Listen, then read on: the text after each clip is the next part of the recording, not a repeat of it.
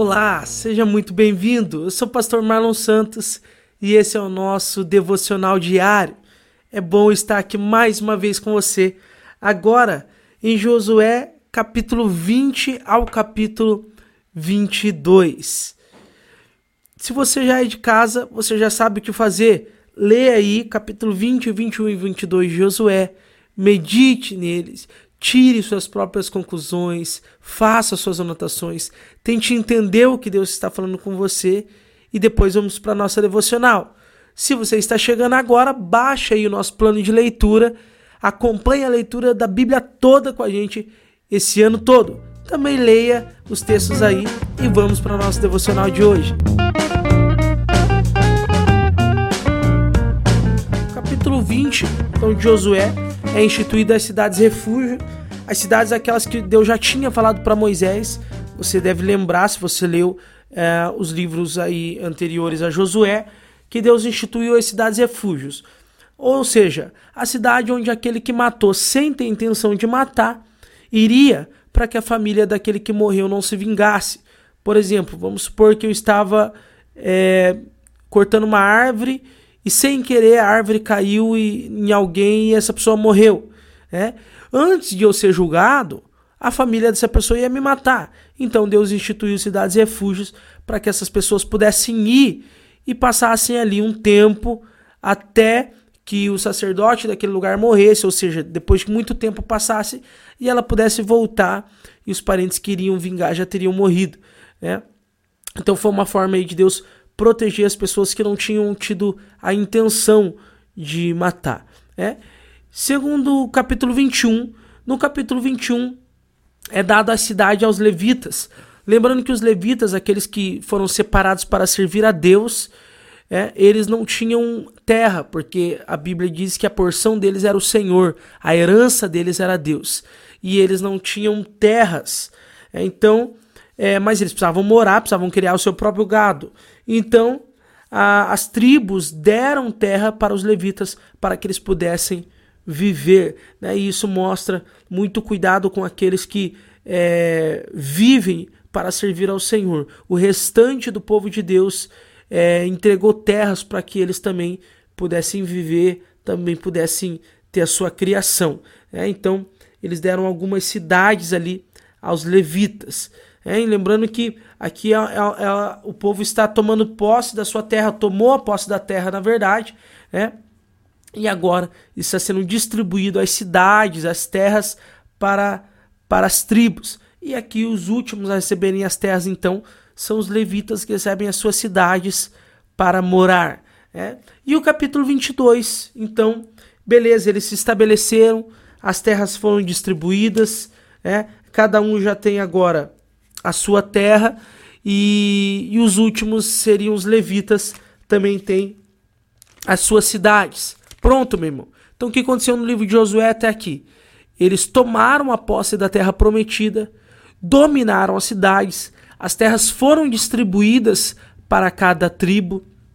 É, é, os levitas receberam as cidades para poder morar, as cidades refúgio que Deus tinha mandado Moisés instituir foram instituídas, pronto, estão na terra, glória a Deus por isso. É, então, ah, no capítulo 22, lembra daquelas tribos, Ruben, é, a tribo de Ruben, de Gade e a meia tribo de Manassés. A tribo de Ruben, Gade e meia tribo de Manassés, eles ficaram antes do Jordão.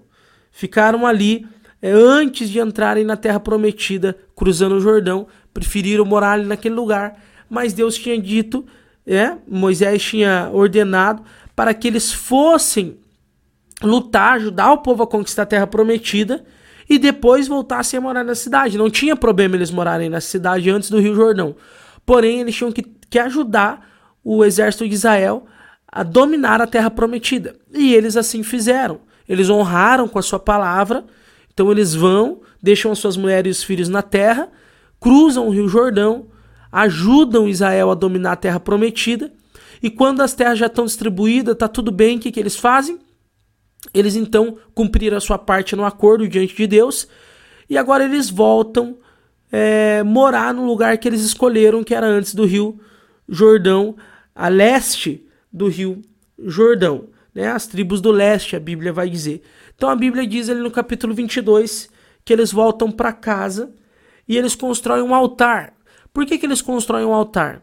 Eles constroem um altar que ele depois vai ser chamado de altar do testemunho, é? ou seja, um altar que quem olhasse para aquele altar lembraria que Deus ele também tem uma aliança com o povo que mora para leste do Rio Jordão, porque a tendência seria que eles fossem excluídos e achasse que eles não fossem judeus também, que eles não fossem israelitas também, melhor dizendo. Então, é, para que os filhos dele saibam que eles também fazem parte daquele povo que está depois do Rio Jordão, eles também fazem parte daquele povo que está na Terra Prometida. Eles escolheram a não entrar naquela terra, mas eles também fazem parte daquele povo. Então eles constroem um altar que lembrem né, toda aquela geração de que eles também fazem parte daquele povo. Então eles constroem esse altar. Porém, é, o, re, o restante das tribos ali que cruzaram o Rio Jordão eles é, acham que eles estão querendo adorar outros deuses. Acham que eles estão querendo ou adorar outros deuses ou sacrificar num lugar que não é o lugar onde está a Arca da Aliança, né? E, e, a presença de Deus ela estava onde estava a Arca da Aliança. Então não podia ter outro lugar onde a presença de Deus estivesse ali naquele contexto. Então é, é nesse sentido de, de sacrifício, de sacrificar diante da presença de Deus, etc. Então eles acharam que ou eles estavam adorando outros deuses, ou eles estavam querendo é, construir um próprio altar, construir o próprio Deus ali. E na verdade não era muito bem isso, né? Mas a Bíblia diz então que a comunidade de Israel se preparou para a guerra, no versículo 12 do capítulo 22, eles se preparam para a guerra contra eles. Meu irmão, quando eu li isso aqui, eu falei, meu Deus, eles agora vão se dividir né? E, e a hora que acabou, beleza, dominamos todas as terras, eles decidem o seguinte: não, eles não podem fazer isso. Eles não podem construir um altar, eles não podem profanar o altar de Deus, eles não podem construir altar a outros deuses. Né? E a Bíblia diz que eles se preparam para guerrear contra eles mesmos.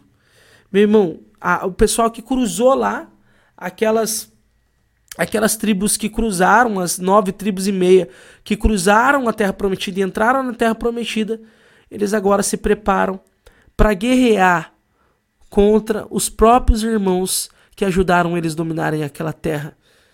Eles se preparam para guerrear contra os próprios familiares que estão antes do Rio Jordão, mas que ajudaram, que passaram o Rio Jordão para ajudar eles.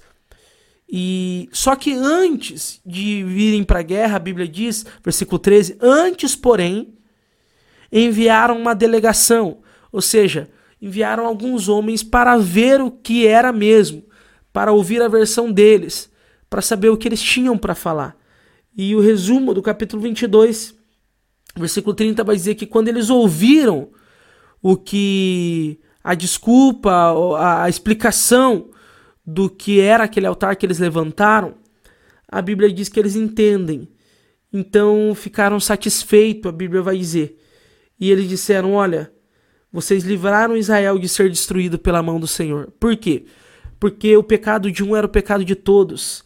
Né? E ele cita ali: assim como Acã pecou, mas a sua família toda morreu, assim como quando um de nós peca, toda Israel sofre. Se vocês tivessem construído um altar é, que profanasse a Deus ou um altar a outros deuses, Israel toda seria destruída. E é por isso que eles voltam a, a, a lutar com seus próprios irmãos. Mas antes eles enviam essa equipe e tudo se resolve. E graças a Deus não tem guerra. Eles ficam satisfeitos e a paz reina em Israel.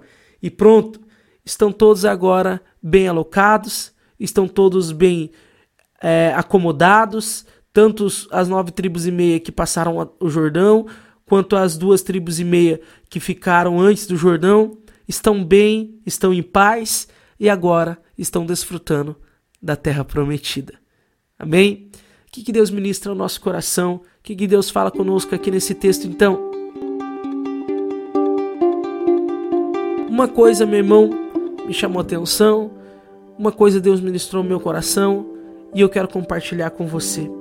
E essa coisa, essa verdade que Deus ministrou no meu coração é ouça antes de falar. Ouça antes de falar. Meu irmão, eles estavam prontos a matarem o seu, a sua os seus familiares. Eles estavam prontos a matar o seu próprio povo. Eles estavam prontos a fazer uma guerra. Simplesmente porque eles acharam porque eles acharam que a intenção do povo era aquela, porque eles acharam que a intenção do povo era aquilo, porque eles acharam que o povo estava fazendo é, com uma intenção errada. Porém, eles enviam uma equipe para ouvir, e quando eles ouvem a explicação, a guerra para. Não existe guerra. Não começa a guerra, na verdade. Eles entendem e a paz reina ali. Meu irmão, Provérbios capítulo 18, versículo 13, diz que falar antes de ouvir é astutícia e vergonha, ou seja, falar antes de ouvir é loucura. Quantas vezes, meu irmão, acontece uma guerra dentro da nossa casa porque a gente não ouve o que o outro tem para falar? Quantas vezes acontece uma guerra e a gente faz uma tempestade num copo d'água porque a gente acha que a pessoa fez para nos atacar, porque a gente acha que a pessoa fez por maldade. Meu irmão, nós precisamos saber se realmente a pessoa falou por maldade. A gente precisa realmente saber a versão das histórias. Nós precisamos ouvir o que as pessoas têm para falar. E a Bíblia diz que falar antes de ouvir é vergonha. Sabe quando você chega discutindo com a pessoa sem nem saber o porquê que ela fez aquilo? Então, meu irmão, antes de falar, antes de julgar, antes de começar uma guerra dentro da sua casa. Pare para ouvir, pergunte por quê? Por que que você fez isso? Por que que você falou isso? Por que que você pensou assim? Pergunte, ouça. É por isso que temos dois ouvidos e uma boca, como diz a minha sogra, é? Porque ouvimos mais do que falamos porque temos que ouvir mais do que falar, melhor dizer. Meu irmão, antes de começar qualquer guerra, ouça. Ouça o que a tua esposa tem para falar. Ouça o que o teu marido tem para falar. Às vezes na tua cabeça, ele fez por causa disso, ela fez por causa disso. Mas você perguntou se foi por causa disso? Antes, ouça o que o teu patrão tem para falar, o que o teu amigo tem para falar, o que o teu filho tem para falar. Chegar falando, você só vai ser envergonhado. Ouça, ouça mais. Isso vai evitar muitas guerras de acontecer dentro de casa, no trabalho, na vida de relacionamentos com amigos. Isso vai ajudar muito. Guarde esse princípio no teu coração. Nós vemos isso acontecendo aqui é, com o povo em Josué capítulo 22, mas Provérbios 18, 13 também vai mostrar esse princípio. Antes de falar, ouça. Antes de agir, ouça. Não acredite na fofoca, ouça o que as pessoas têm para falar antes de agir, antes de ficar chateado com alguém, antes de brigar. Ouça. Ouça mais e fale menos. Ouça mais e haja depois. Ouça primeiro e haja depois. Amém? Que essa verdade, esse princípio, eles fique gravado em nosso coração e nos faça ter uma vida mais sábia, com menos tempestade em copo d'água, com menos guerra. Amém? E com mais paz. Ore ao Senhor. Fale com Deus, dizendo: Senhor, me ajude a ter um coração mais sábio, que fala menos e ouve mais